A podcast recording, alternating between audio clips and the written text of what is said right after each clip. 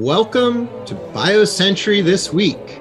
I'm Jeff Cranmer, Executive Editor of BioCentury, and I'm joined by Simone Fishburne, Editor in Chief, Karen Tkach Tarasova, Senior Editor. Well, it's our last pod of the year, and we have some juicy stuff for you today. And we'll also end the podcast talking about a few rays of light, more than a few rays of light from the world of biotech amid the gloom of the public markets at the moment. We woke up to Biogen slashing the price of its Alzheimer's drug nearly in half, if not in half. We'll also check in with Simone on her conversation with FDA oncology chief Rick Pazdur, aka the real Rick Pazdur, who is calling on companies to cut the redundancy and collaborate in the checkpoint space. And pharmas have begun to evolve in digital. Where are they now and what's next? Karen will update us after her interviews, poking around at what's happening in digital. And then we'll get to our rays of light. First up, Karen, you've been thinking about what Biogen is up to. Obviously, they've been on a difficult path since they got accelerated approval of Aduhelm back in June. And then just last week, we saw EMA's CHMP rebuff the drug and say, no dice in Europe. So, what's the latest? Well, so of course, we all know about the slashing of the Aduhelm price in half. And Biogen also alluded to some cost saving measures that seem to imply there might be some sort of restructuring, potentially layoffs happening. They did talk about that being offset by some investments in R&D and other strategies and said they'd reveal more about that in the months to come. So the questions I have are where will those cost cutting measures be felt within the organization? Will it be around the realm of commercial and will it mean perhaps abandoning of the commercial effort on the Aduhelm front or might we see it show up in other areas? So that's one question I have. Another is what this means for the amyloid mAbs coming up behind from Lilly and Eisai, what it'll mean around their price setting and commercial strategies.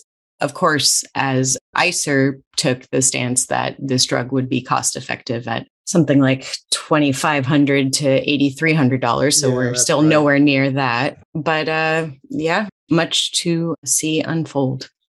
Yes, indeed. The uptake has been very slow. And of course, we have the big NCD decision coming in April on anti amyloid that is the national coverage determination. Right. The, uh, Thanks for bailing me out. I couldn't. Yeah. I couldn't remember remember what it was, but that's really going to be important for what happens next. But I think also it's really relevant what Karen's talking about with the next drugs, because, you know, one of the criticisms of Aduhelm is, frankly, that people say it doesn't work so well. The data don't really bear up that well. So if the other drugs have better data, do they price higher? Do they price higher than Biogen's new knockdown price? What kind of bargain basement uh, are we in here, or are we really in the Neiman Marcus sale going on?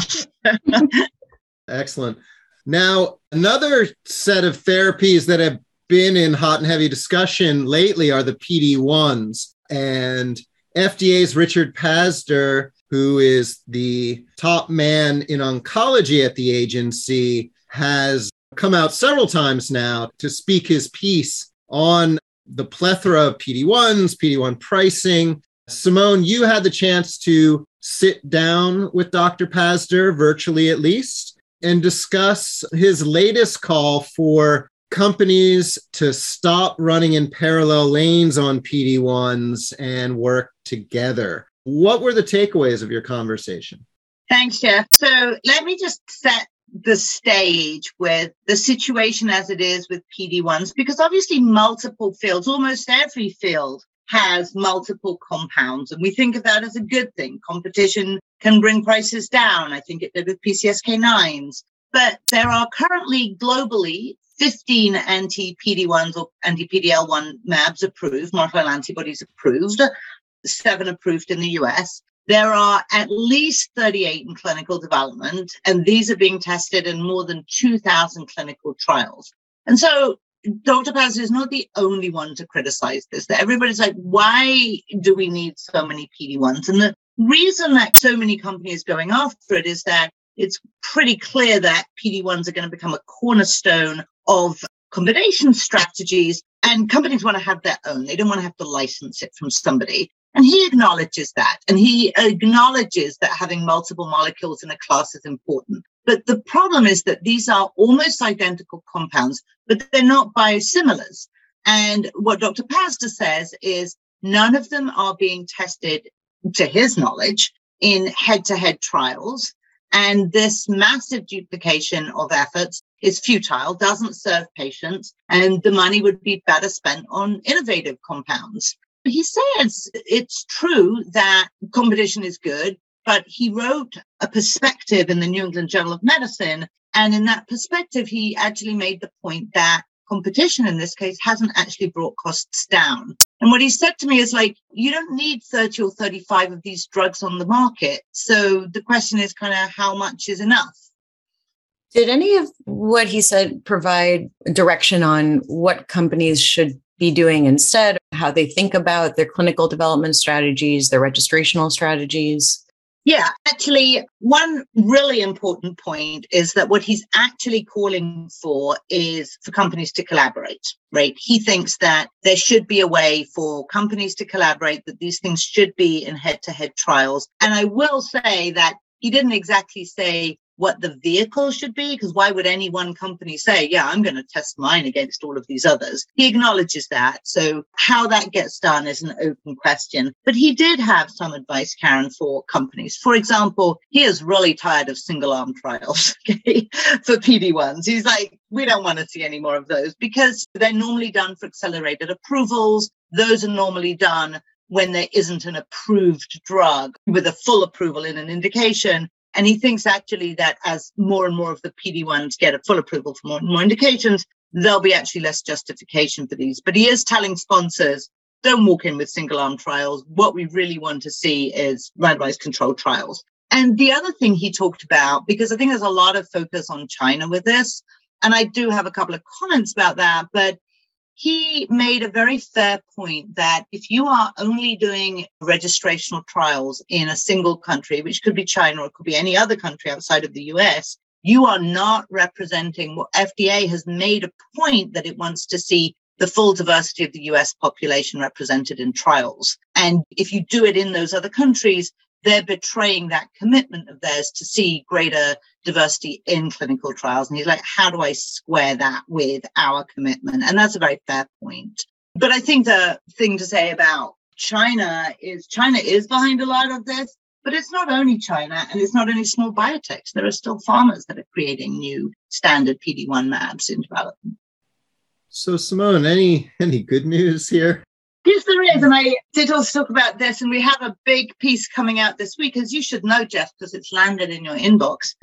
True, you may not have opened. True. I yeah. just fixed a uh, a hyphen in, the, in a word is, in the third is, paragraph.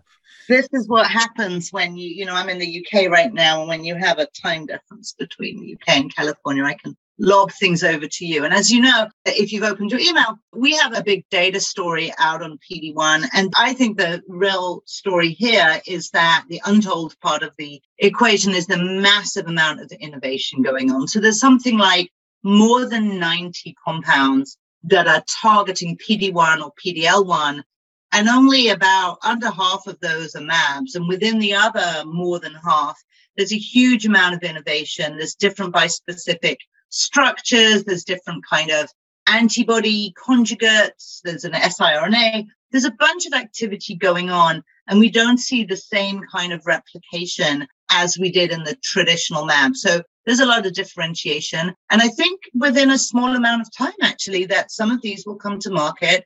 Others of them are a bit earlier in development, but I think in the end, they may end up just displacing the monoclonal antibodies, at least, you know, some of the 38 of them. Excellent. Well, let's turn to pharma digital now. Pharmas have been struggling with how to embrace, define, and deploy digital technology. Karen finds them settling in on models that ingrain digital leadership in the C suite and teams across the organization. Karen, what else did you learn? Well, this was a nice opportunity to check in with leaders of digital organizations at pharmas. A couple of years ago in 2019, we checked in on how many pharmas have digital leadership in the C suite, checking in on that. We saw it grow from a little under half to three quarters of pharmas having some kind of representation of a chief digital, chief information officer. Sitting down to talk to some of these people, what really came to the forefront was that pharmas are looking at digital from the lens of data science about how they can improve and in some cases expand the range of what they're doing already within their r&d within commercial within manufacturing within clinical development. So the focus is less around creating new digital therapeutics or digital biomarkers at this point in house and more around creating data science infrastructure that is then embedded throughout the different parts of pharma businesses and really accelerating what they're doing. One of the big themes that I came across was that in the not so distant past, you were looking at data, but you were looking at things like prescription data from a previous time or, or even just yesterday's data. And that now there's increasingly improvements in terms of sensing and real time data delivery so that you can make decisions based on how things stand in the present moment today. And this spans from things like supply chains and where to send your medicines and how much to make to your clinical trial picture across the world. That was pretty interesting. So, Karen, the impression I get, I mean, you know, digital has become this big buzzword, of course, and everybody defines it the way they like. But it really seems like among pharmas, at least, two things is what I got from your story. One is that they are congregating around the idea that digital, insofar as they're using it, is really data science. It's different versions and different manipulations of data science. And the other, hmm. Karen, is that they are looking at digital or data science insofar as how it can improve the way they make drugs and who they make them for rather than digital drugs. Is that right? Yeah, I think so. One of the things that really came up was when companies get serious about digital, a big part of what that means is getting basically all of their data under one roof in a place where it is usable and interoperable and you can even maybe have your modeling analytical tools living in one space so creating these infrastructures that people in companies can tap into and easily access the data they need was really important. I heard something like the best way to lose a data scientist is to make them go hunting for data. And the talent aspect of this was actually very important.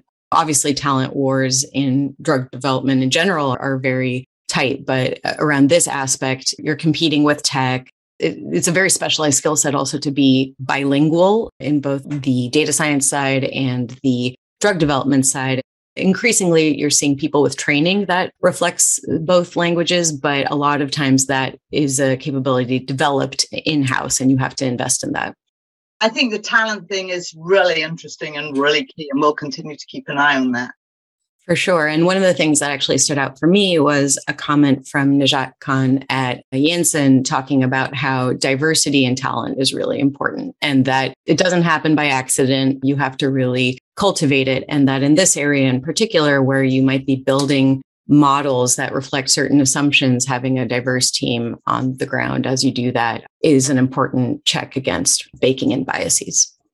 Excellent. Well, that story is up on our website biocentury.com. So be sure to check it out.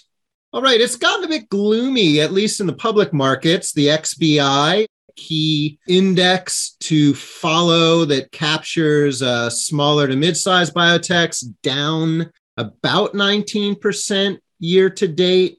The NASDAQ Biotech Index is treading water. It's up a hair. The BTK is about 3% down, and the Loncar China ETF down 11% after hitting a three year high in the spring. We obviously have had the Biogen setback, and the Twitterati just seem a little down in the dumps. Simone, how are you feeling? as you enjoy the end of the year with your family out in uh, jolly old, jolly old uh, the UK? Well, you call it jolly old, jolly old, but it feels a little bit like Omicron Central here. Mm. Um, you know, every day you're kind of waiting. Is Boris, you know, going to clamp down and ruin Granny's Christmas and so on? Or is it the people just complaining about nightclubs being closed after 10:30 p.m. or something?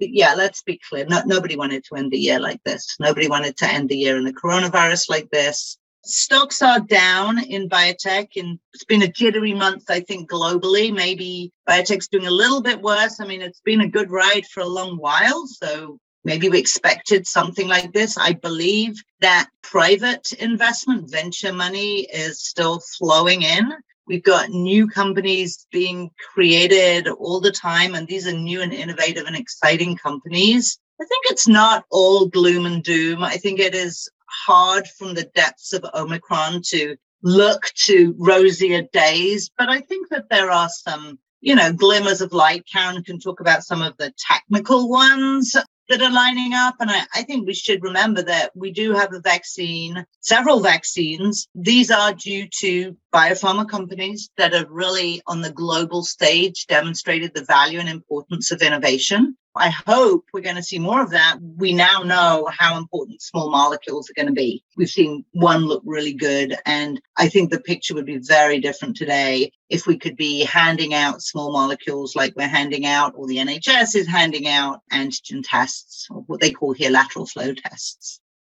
Karen, Simone said you'd tip us off to what's happening in tech. Well, coming out of ASH in particular, it does seem like there's some good news to be found among the bispecifics. My colleague Lauren Martz has covered this. Highlights include compounds against BCMA from J&J and Regeneron, and also a CD20, CD3 bispecific from Genentech. One thing I've been tracking is the emergence of gamma delta T cells. This was an area that we first wrote about a couple of years ago as some key translational data suggested it would be an important cell type for cancer and companies started being formed. And now we're at this place where we're starting to see some clinical data emerge that is promising some from Adicet and uh, also from IN8bio. And uh, IN8bio is in particular getting at this question of durability. It was in just three patients, but it seemed like they had some pretty durable responses. And durability has been this issue that has been hounding TCR and TIL and allogeneic programs. There's companies with data have been getting hammered on that piece in particular. So perhaps that is a glimmer of hope in the cancer space. And then one thing I'm always really excited about is the growing momentum in targeted protein degradation. So far, Arvinas has some early clinical proof of concept Kymera in healthy volunteers at this point for their autoimmune program, but there's mechanistic proof of concept that these degraders are behaving the way we would expect them to. And behind that is this whole swarm of companies with different targeted degraded programs many within the E3 ubiquitin ligase system and others outside of it, looking into autophagy or lysosomal degradation.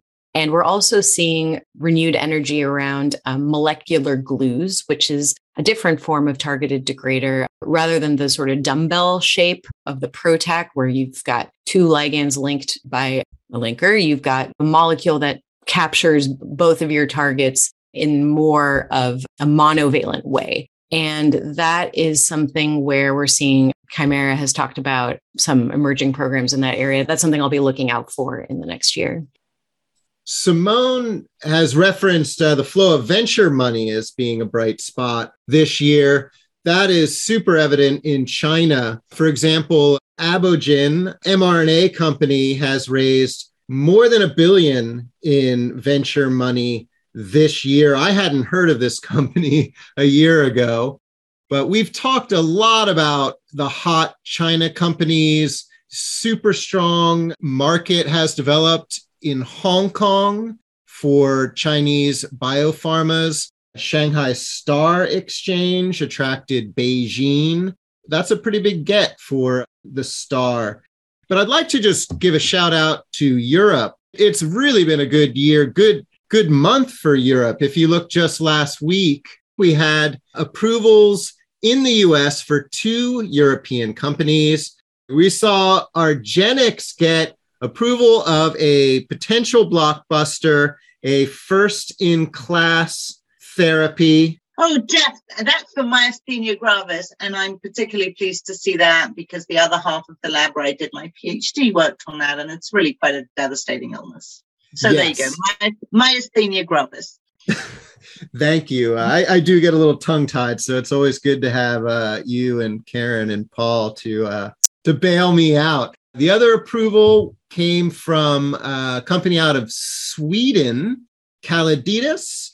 We also saw the first Italian biotech to list on NASDAQ last week during a turbulent market. That's Genenta. And earlier this year, we saw massive VC funds out of Sofinnova Partners. I believe it was like their 10th and largest ever VC fund. LSP had its largest ever fund. Jato out of Paris had a very large fund. And of course, just last week, we saw Omega Funds bring home 650 million for its new fund. And we spoke with Otello Stampacchia, and he told us that look for them to do more on the company creation side of things. You can find that story on biocentury.com. So, hats off, Europe. Simone, want to take us home here? Final thought on the year? We're back where we didn't want to be, Jeff. The industry is back where it didn't want to be, having been the hero of the moment now has to get back to the drawing board, but that is what industry has to do for the virus, which is to pick itself up and dust itself off and get back to work and create the next vaccines and the next drugs and prepare for the next pandemic. And that is the reality of where we're at. A lot of people have it a lot worse than we do. So we just have to look and not only hope, but actually work towards a better 2022. Well said. I think we'll leave it there. We'll be back the week of JP Morgan. That is, I believe, January 10th. And we will get back to doing what we love just talking biotech, biopharma, innovation, what's new. That's all we have time for. All of our podcasts are available on Spotify, Stitcher, Apple, and Google. Kendall Square Orchestra provides the music for our podcast. They've just completed their holiday harmonies uh, winter concert. The group connects science and technology professionals and other members of the greater Boston community to collaborate, innovate, and inspire through music while supporting causes related to healthcare and education. I hope everyone has a very restful end of the year uh, on the couch with a good book, good movie. Don't forget to watch Die Hard, the classic holiday film. Uh, that's Die Hard 1 and have a very happy new year. We will see you in 2022.